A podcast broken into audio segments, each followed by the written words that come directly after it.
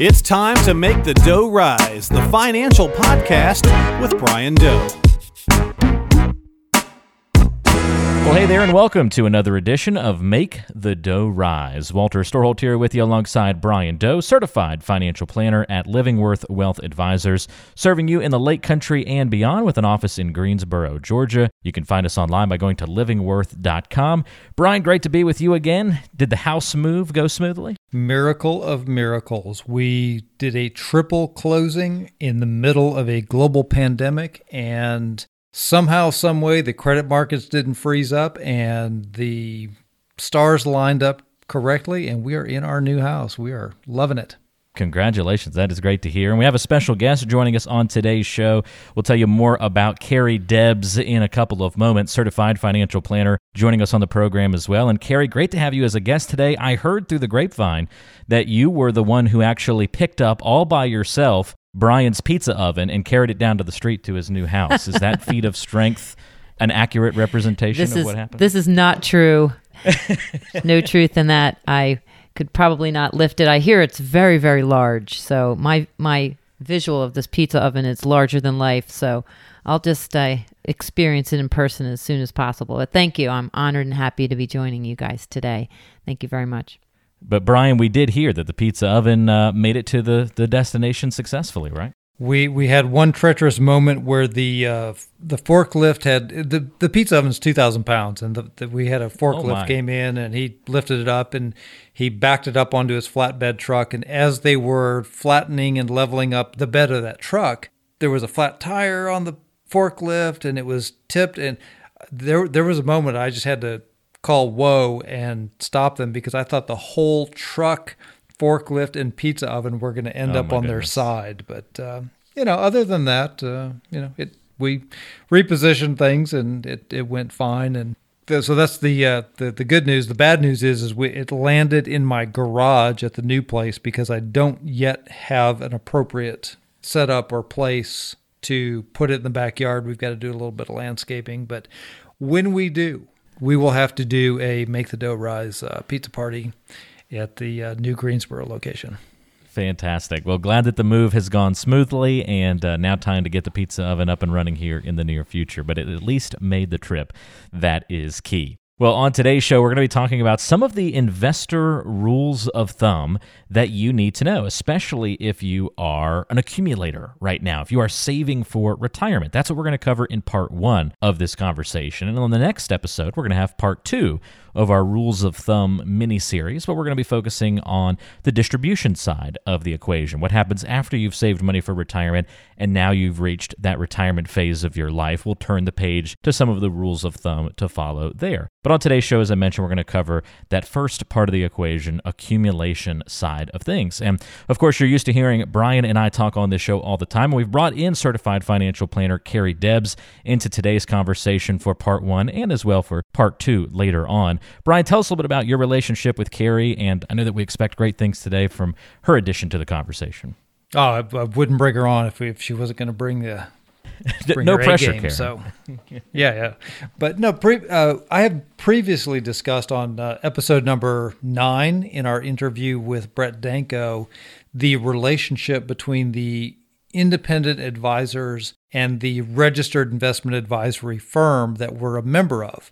And you may ask, why why would a bunch of different advisors want to to come together in in such a structure? And it's really for things that are legal, compliance. It gives us a little bit of operating efficiency and gives us some scale so that when we go to vendors, we, you know, we've got a billion dollars under assets uh, collectively. So that, that gives us a little bit more uh, weight and credibility. So that that's the technical side of why we are coming together in these in these smaller or mid-sized groups to form one entity.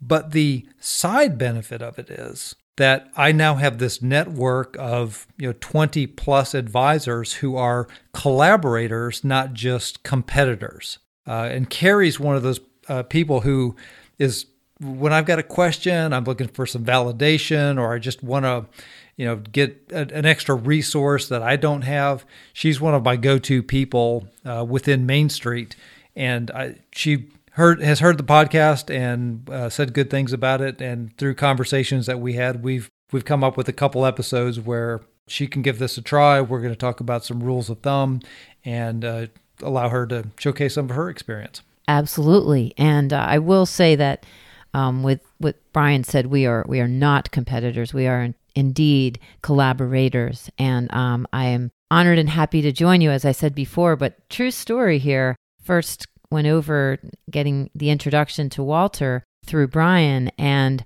I distinctly recognized his voice from, I'm a big radio listener for sports and news, my really my whole adult life and and, and my childhood. And I recognized this voice from, uh, I think it's the voice of the University of North Carolina basketball, Walter? That's right. For seven seasons as the uh, women's basketball radio play-by-play announcer for the Tar Heels, and uh, you living in, in the area, and also with your past experience, we probably overlapped based on your Notre Dame days and following their teams uh, continued, I'm sure. We've had some certainly some things in common. It's possible we've met before, Carrie, and we didn't even know it. I bet. I bet. It's a small world, and that's why I feel like I've made it to the big time here. Uh, it's very cool. Well, great to have you with us, and I'm excited for the conversation today with you and Brian. So let's get to it. As I said, we're talking about these rules of thumb for investors, things we can follow, things we can count on in the financial realm. And on today's show, as we mentioned, we're going to be talking about the accumulators part of that equation, those who are saving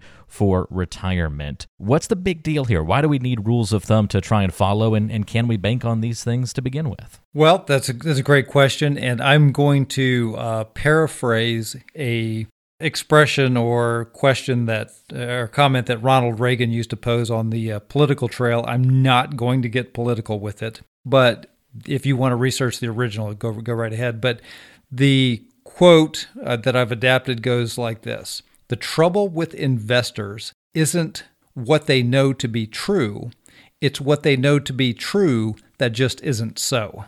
And that comes to these rules of thumb, where a lot of people hear some uh, conventional wisdom, cocktail talk, beach talk, whatever, I, I call it different things, but they pick up magazines or, you know, mutual funds to buy that are in Money Magazine, or they're out golfing with their friends who have very, very strong opinions on all of these topics related to investing and uh, retirement income. And sometimes they are correct in a technical sense, but they fall down when it comes to a personal application of that rule. So we're going to try and clear some of that up, up today so people can uh, can avoid what we call the behavior gap. All right, well, let's dive into that, Brian, the behavior gap. I know that that's uh, there's a lot that goes into that term and uh, that mentality. Yeah, and it's it's basically the, I call it investors behaving badly historically. When you go over ten-year time periods, and it does not matter what ten-year time period you're talking about, if you compared the average S and P five hundred index fund, uh, you're probably looking at anywhere from a seven to eleven percent rate of return, depending on which decade you're looking at.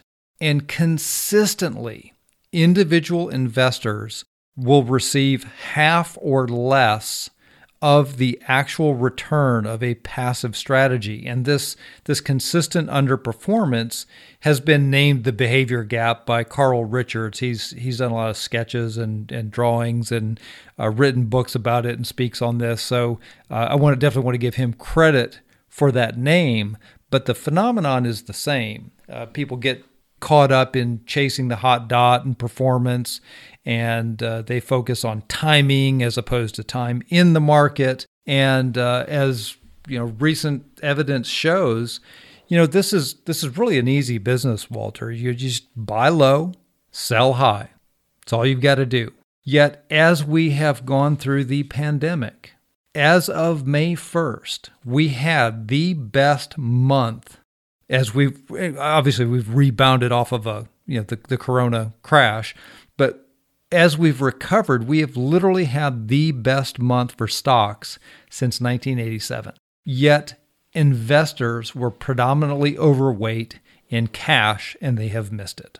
So this is the type of behavior gap, or investors behaving badly, that we would like to address. So we've got gaps, we've got problems, we've got issues. We can't, uh, you know, I think the biggest thing maybe to uncover right out of the gate here, Brian, is that buy low, sell high. If that makes sense to literally everybody to do, why isn't that followed to a T? Yeah, well, and Carrie can you know, weigh in on this too. It, it's emotions. I mean, wouldn't you agree, Carrie? Absolutely. And what we're trying to do really with a lot of these rules of thumbs is to try to minimize emotion, because that's part of the key to a successful long-term investment strategy. So yes, I would absolutely agree. And and Walter, one thing that I found when buying this house, and I we were conducting that transaction in the middle of this, it's very hard to be rational with your own money. As an advisor, when I'm working with clients, my job is to get them to do things that they don't want to do or inherently don't feel natural. And man, when the market's down, getting people to buy is hard. And that's why we do discretionary trading, is because we, we can recognize that this is probably a good time to be buying. Uh, we've got you know other analytics and metrics to it than, than just watching charts and, and the news. But uh, the, the logic goes out the window when emotion creeps in. And for most people, this the money is very mo- emotionally tied to their retirement, their security, their safety. And uh, we just want to be able to get them to be rational when uh, emotion sets in. Well, I know there is a technical side and also then sort of uh, an emotional side to all of these things as well. What about on the, the, the technical side as we talk about accumulation, so pre-retirement stage, Carrie? I know this is something that you obviously have looked deeply into over and through your years of experience as a certified financial planner. You know, what measurements or uh, analytics, or I don't know, the that seems to be the buzzword these days, analytics in both uh, the basketball world that we've dabbled in and also on the financial side of things. So what are some of the things that you lean on to help guide you and your principles for helping investors and savers during that accumulation phase? So there are a number, and as you say, Walter, in basketball statistics, baseball statistics, there's been books written on it. There's so, so many pieces of data and, and things that you can use. So there's so many, but there's a couple here we'll highlight. One that comes to mind that Brian and I have gone over a number of times is trying to simplify it. There's one that's called the Rule of seventy-two. And this is a concept that you don't even have to be really into numbers to understand it, but if we can break it down for you. I don't know who it was at some point came up with this rule, and it's based on the fact that we look at what is the uh, expected return on your portfolio? So conceivably, if you're investing in in stocks predominantly, you're going to have a higher expected return. That's um, pretty much a definition. And if you're in cash and, and say bonds predominantly, anybody who's bought C Ds knows that the rate of return is, is on the lower side. So you can take seventy-two and divide it by the expected return. And that comes out with the number of years that you can expect to double your money. So very conventional expected return for a portfolio is, is about, say, seven to eight percent. Divide seventy-two by seven point two percent and you get ten years. So you can expect to double your money in ten years. Probably a lot of people have heard that they can expect to double their money in ten years. That's been a rule of thumb for a long time, but they had no idea why. So if you're that C D buyer, for example, and you're just kind of ticking along and you're making, you know, your two percent, if you divide seventy-two by two, I think it's thirty-six. That's how many years it would take for you to double your You'll money. You'll be waiting a while. thirty-six. You'd be waiting a while. So if that is is a clear way to, you know, put the numbers into something basic, but Brian has some great examples where he actually translates this into people to show you how many doubles that you can expect to have. So, Brian, I know you explain that part a little better than I do. Yeah, and I've, I looked at this from the, the standpoint of, well, I've got a fourteen-year-old daughter, and uh, I was trying to teach her. She was working on her algebra, and I was we we, we were showing her exponents, and I tried to teach her, you know, a, a exponential growth curve, and and the uh, math behind that. Well, she's fourteen, so she has fifty-one years until retirement. So we'll we'll use some new math, and we're just going to round that off. And seven times seven is forty-nine, so that's pretty close to fifty-one. She has seven doublings if she were to invest a dollar today. Whereas I, I'm I'm fifty-three, And if I want to retire when I'm, well, let's say sixty-seven, then that's that gives me two doublings. So I need to have a lot more money to get to my, you know, to a million or to, you know, whatever number you're trying to achieve. And so the, the point is, starting early gives you more doublings, and it's far more fun to get those last couple of doublings of some big numbers than it is that that first doubling. Now, really, uh, and th- this is an actual case that came up this past week, uh, Walter. I had a client who was gifted some Procter and Gamble shares in nineteen seventy or nineteen seventy-one, and they, they'd held it ever since. This was something that came, it had some sentimental value to it. It came from a grandparent, and it had appreciated to the point where it was, I think it was about a thirty thousand dollars position, and that did not count all of the dividends that they had received from the stock. This was just the price appreciation. The position was put into a charitable strategy called a donor-advised fund, topic for another day. But the point is, the accountant was calling me for the cost basis of this contribution, because you get a tax deduction for it. And I texted her back and I said it was two hundred dollars. And so she took the two hundred dollars times the number of shares and came up with a cost basis that was higher than the donation value. Well, that would be the absolutely wrong thing to do with a donor-advised fund. And I said, no, no. I said, that is not the cost basis per share. That is the total cost basis. This position had compounded for fifty years. And then, if you'll wow. bear with me, seven doublings, okay, two hundred dollars becomes four hundred dollars in the first doubling.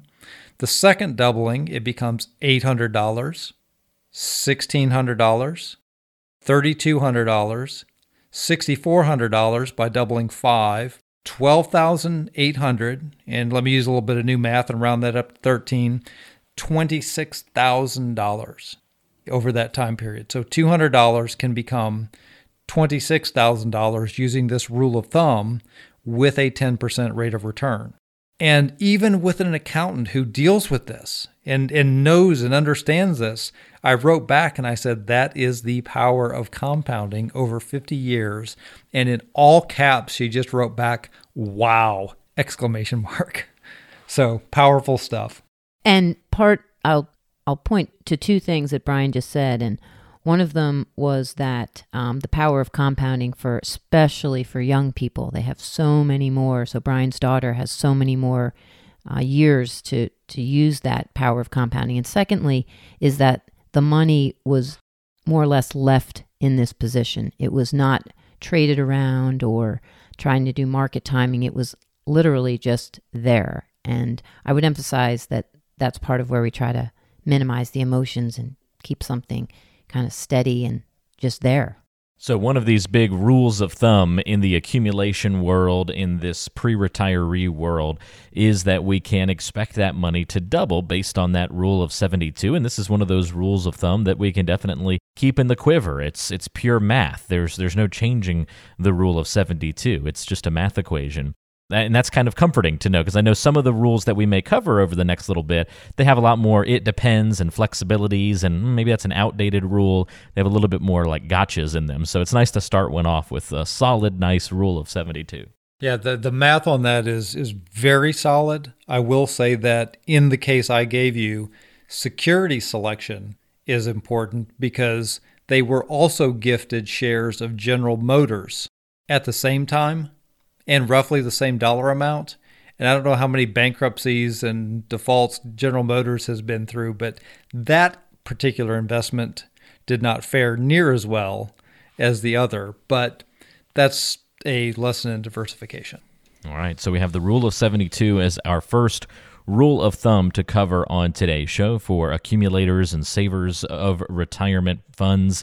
What about the next rule of thumb? The emergency fund, I know, is an important conversation that we need to have, and kind of the old standby question I'm sure that you both get a lot from folks is, all right, just how much should I have set aside in an emergency fund? And that answer seems to always kind of depend on who you ask, and I don't know, maybe the thinking here has changed given the coronavirus and the situation that we've just gone through. Perhaps I wouldn't think you would uh, decrease the amount you suggest people have set aside. Maybe it's even increased. What about the emergency fund? Is there a math part involved here as well, in addition to kind of the emotional side? Yeah, I think uh, the, the math is real easy on this, and that is look at your income sources, and if one or more of them goes away, you know, how much do you need to pay the bills, you know, pay your fixed costs? And it doesn't have to be a number that funds your discretionary spending and, and extras, but just at a base level. You want to make sure you can pay the rent, pay the bills, uh, not default on any loans and things like that. Some people will say three months. Some people will say six months. That's probably the most common one that I hear. Uh, some people may fe- feel more more comfortable with a year's worth, but at some point now, now you're you're sitting on too much cash, and now that rule of seventy-two is is not working to your favor. So um, six month I hear a lot, but as we have watched here lately, people are losing jobs, uh, freelancers. You get a lot of the millennial population are are doing multiple gigs or part time work here and there, and so you really need to look at what incomes could go away, and if they did go away, how long would it take you to replace that? Well, whatever that number is for you, multiply that by your your fixed cost, and that becomes your emergency fund. So, you know, I think I think six months is a is a minimum. Carrie? This is undoubtedly my favorite rule of thumb, undoubtedly, and probably the most important. And you can call it an emergency fund. Some people like to call it a rainy day fund. It's not technically a slush fund, but I like rainy day or emergency fund. And it's entirely necessary for, unfortunately, one reason that we've all found out just recently with the coronavirus. Uh, we have people who own their own businesses. We have people who are employees of businesses who have had to be furloughed. They've been asked by their employers to be furloughed. And you know, now they're on unemployment, which is probably less than, in most cases, far less than they were making. So having an emergency fund is so, so critical, but also for other reasons outside of what we're experiencing now. Uh, for example, you know, a family member could come to you and, and ask you for something, or you may need to, you know, come off the work line for, for some period of time for a reason re- related um, to a move or So if you find yourself either out of work or making less or making a transition to a new job and all of a sudden you do not have income, how are you going to pay your bills? Um, you still have, you know, expenses for your life. So I'll sit down with people right up front, and this is for clients who seemingly make a lot of money and have way more than they'll ever need. We still sit down. We understand what they are spending. It doesn't need to be to the penny, but the major categories as close as we can get as to what they're spending on a monthly basis, which then translates into annual amount. But these monthly numbers, so if you are going to have six months of expenses on hand, we need to know how much you're spending each month. If you have one wage earner, it does, in my opinion, make more sense to have at least nine or even twelve months in this emergency fund. If there's two wage earners, then, you know, if one person's out of work, the other is still earning. So that could be six months could be comfortable. And this is an amount, um, importantly, that is kept in cash. As difficult as that is for some people to look at, a significant amount of money in cash, it's not budging, it's not going anywhere. So I find this to be, you know, very helpful, really eye-opening for people also to understand how much they spend on a monthly basis. Yeah, you don't want to be investing that money that's in uh, in the emergency fund, because right when you potentially need that, if it happened to line up with like the coronavirus situation, it got a pretty big, you know, chunk of it possibly, you know, lopped off right before you need it. So that's not going to help anybody. So remember to keep those things in cash. Exactly. Yeah. And I think if your fallback position is that, you know, if you're just out of college and you can still go live in a relative's basement and camp out and get your expenses super low, you know, that that's an option. But with uh, three kids, two parakeets, and a dog, I don't think anybody's going to let me move into their basement. So my emergency fund needs to be a little bit bigger. Our emergency fund and our emergency plans adjust a little bit as we get more and more adult in the world. So that is a good, exactly. uh, good comparison as well. All right, two rules of thumb down, the rule of seventy-two, and then those rules surrounding emergency funds, all great guidance to make sure we cover on today's show. Third rule of thumb, buy on the dips. And this is a little bit of what we were alluding to earlier, right? The buy low, sell high mentality. Yes. And again, this comes down to, I think most people listening to this have probably heard of Warren Buffett.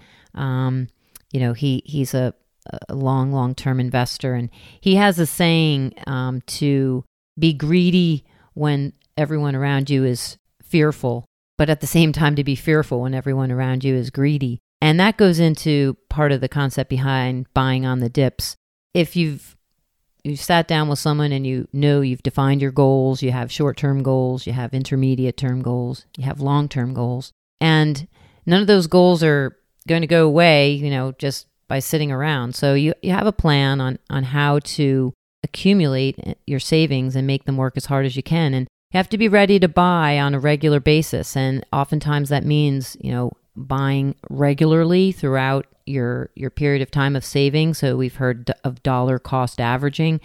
Very simply, that means you're buying on a regular schedule that's predetermined. And yes, that will involve often buying on the dips. So when things are going down, we don't want to get overly fearful. We want to have somebody define the plan. You'll be buying on the dips. And that, if you're buying at a regular pace over a very long period of time, um, it's kind of going to come out in the wash, is the way I see it. So um, just not to be fearful when you're when things are going down, to feel confident that you have a predetermined plan to stick with. And that goes back to time in versus timing. But that said, every time we get one of these sell-offs, financial crisis uh, and the uh, coronavirus here recently are, are a couple of examples where I've actually had multiple clients, and, and I, I have three categories of clients. I have those that pretty well understand what the plan is, and good times and bad, they're, you know, as long as we keep in touch, they're, they're they're pretty comfortable with what's going on. But I have those that when the market is down and they can't stand it any longer, they call and they want to sell everything. I literally have to talk them off a ledge. Those are my buy indicator clients. When they, when I get the, the those you know two or three phone calls, those are the ones where I'm like, yeah, this is probably, you know, it's getting to where, you know, nobody can really stand it, and uh, uh, that that's usually actually a contra indicator or a negative indicator about what, what you should be doing in, in that environment. And I'll handhold them or I'll tease with them. I said, oh, I'll see the, the caller I D, and I'll be like, I'll pick up the phone and I'll say, what you want to buy, and they'll laugh a little bit and have some humor in the moment. Then I have a one or two other clients who, man, they love a good crisis.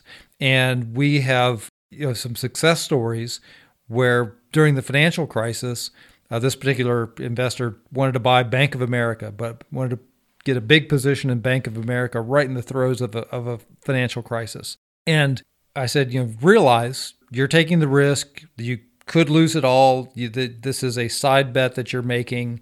And yeah, yeah, yeah, he he was fine with that. And literally the next day, Warren Buffett came out and was, you know, establishing his five billion dollars, you know, credit facility for Bank of America. And that, that one worked out beautifully. And this same person came in and, and bought Uber and uh, Boeing right at the bottom, and it just made some phenomenal returns out of this crisis. But I will tell you, it is few and far between that you can have the presence of mind to really take advantage of those opportunities. It's usually just the opposite. People are really panicking and uh, you know, become fearful when, when the market sells off in a big way. And those are the best opportunities. But if you're dollar cost averaging, as, as Carrie said, it puts a discipline to this. You don't have to pick the bottoms. You don't have to, you know, sell out at the tops. Take the long view. Use your rule of seventy-two, and just let the process work itself out. So I see far more people make mistakes than truly take advantage of, of dips. And just because there's a dip does not mean it's time to buy. You've got to do your technical analysis. Look at valuations, look at prospects for the companies. So there's way more to it than the market's off its highs, so therefore we should buy. Because as this coronavirus hit, the dips kept getting deeper and deeper. And so the people who were very early on calling and say, oh yeah, use that cash, buy it, we put that cash to work, the deals kept getting better and better for, for quite a while. So if you don't have the stomach to ride it out, have a discipline, dollar cost average, and uh, don't get cute. Lots of great principles packed into this episode, that is for sure. And so what are some parting thoughts for people to think about? I know on episode number two of this series, we're going to dive a little bit more into the distribution side. We've been focusing mostly on the accumulation portion of these different investing rules of thumb. Any final thoughts or uh, parting words of wisdom we can kind of hold on to before that next episode? I had a thought, Walter. I'm glad you asked that question, because going back to the beginning of this segment, where we're, these rules of thumb are intended to uh, minimize emotions, you know, in the short term in investing. I want to emphasize that the emotion that we do want to emphasize is happiness here. So these rules of thumb are meant to kind of cool the panic type of emotion in the short and intermediate term, so that overall down into the long term, we're looking at peace of mind and happiness. So I want to make sure that people don't think that these rules of thumb are meant to have us be these stoic individuals following these rules of thumb, that um, these are meant to have a, a positive outcome, but they do require discipline. And uh, that's what we're trying to break them down so that they're easier to stick with, I think. Yeah. And, and anyone who is saving, looking to accumulate for retirement, or you're trying to plan for a college or wedding or future expense, all of these rules apply. And it's just a matter of breaking it down, doing the math, defining the goal. And I had a really good conversation with my middle daughter. Uh, we happened to be sitting on the porch this past weekend, and she was talking about college goals and getting into a college. Not, not so much a financial goal, well, although that's a financial goal for me, but we looked up what it took to get into some different colleges. And I said, now here's here's what you're aiming at. And I said, and here's why you need to aim at this. I said, if you don't know what you're aiming at, then it doesn't really matter what you do, because you're just going to end up somewhere, you know, by accident. And that's that's not what we want. We want to know what we're trying to achieve, what we want to hit. And if you aim properly, then you can work backwards and say, you know, what what's missing, what needs to be done. And you can put those those pieces in, in place and, and actually increase your chance of, of having that success and the uh, the happiness and the peace of mind that Carrie talked about. Well, if anybody has questions, if you're listening to today's show and you want to learn a little bit more about what it means to buy on the dips and the proper analysis that goes into that, and how uh, Brian Doe and his team can help you look at those situations, or maybe it's about your emergency fund. Do you have enough set aside in relation to the rest of your financial plan? Need some help taking a look at that, or understanding the rule of seventy-two, or anything as it relates to or comes to your finances and retirement? Don't hesitate to reach out. In fact, you can schedule a time to talk with Brian and go through a virtual meeting to discuss your financial plan and your situation by visiting calendly.com slash bdoe, B D O E, calendly.com slash bdoe, and we'll put a link to that in the description and show notes of today's episode, so it's easy for you to find that link. That's how you can schedule a time to meet online. You can also sign up for a course and learn a lot about the financial world and about retirement uh, by signing up for our course online at Lake Country Retirement dot com. That's Lake Country Retirement dot com. You'll learn how to insulate your plan from market declines like we've seen with the coronavirus as just one great example, and learn how to avoid other common financial and retirement mistakes and how to best prepare for your financial future. Brian, I know this is something that you and your team have put a lot of time into, creating that course and that online resource for folks to be able to tap into and uh, learn and, and get more information. It's something you're going to be adding to over time as well, and create, making it more and more robust. I'm looking forward to this. Yeah, we've been doing analog presentations for gosh, eight or nine years heavily. And really, I've done presentations for, for all twenty years of my career. But the coronavirus has actually accelerated the demand for and the move to virtual. If we have to do social distancing, we, we can't get together for a big pizza party seminar for a while. So I thought what I could do to help people out in this time is take some of the material, put it online in a course format, and that way you can get the wisdom remotely, and you you don't have to uh, you know make the mistakes or suffer through uh, this period without uh, at least some helpful way of, of approaching it. and, and whether you need to recover or you need to just have affirmation of what you're doing. This course will will grow. What's there now, obviously, is just a pretty base amount, but this was the impetus for us to get it going. But it will grow, and it will become basically an eleven critical years masterclass on all of the uh, topics surrounding retirement, Social Security claiming, Medicare, long-term care, I R A distributions, pension claiming, taxes, and uh, yeah, it should be a great thing. It's at Lake Country Retirement dot com. And again, we'll put a link in the description and show notes of today's show, but Lake Country Retirement dot com. There's an intro video of Brian where you can learn a little bit more about what's going to be on the course, and you can learn how to insulate your income from market declines. With this virtual seminar, all you need is your name and an email address to get started. And best part, it is a free class to take. So go ahead and check it out, Lake Country Retirement dot com. For Brian Doe and, of course, Carrie Debs, I'm Walter Storholt. Thanks for taking the time to join us on today's podcast. Come back and join us for part two of our Rules of Thumb conversation, where we'll focus on the distributors, the distribution phase of this whole financial planning realm, and uh, as we get into to retirement, uh, a little tidbit and preview for you, withdrawal rates, Social Security, asset allocation, just a couple of things that we'll be touching on in the next episode. So come back and join us for that. Until then, thanks for joining us, and we'll talk to you soon on Make the Dough Rise.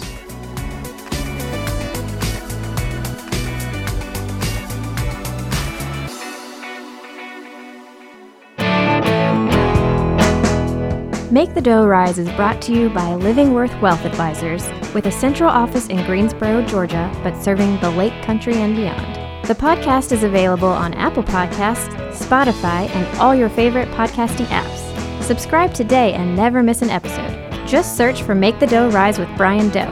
You can also visit Make The Dough Rise dot com to listen to recent episodes. If you'd like to contact the show or schedule a complimentary financial review with Brian and the team, just go to Make The Dough Rise dot com and get in touch through the website, or call seven oh six, four five one, nine eight zero zero. Thanks for listening to Make the Dough Rise. Investment advisory services offered through Main Street Financial Solutions, L L C. Information provided is for informational purposes only and does not constitute investment, tax, or legal advice. Information is obtained from sources that are deemed to be reliable, but their accurateness and completeness cannot be guaranteed.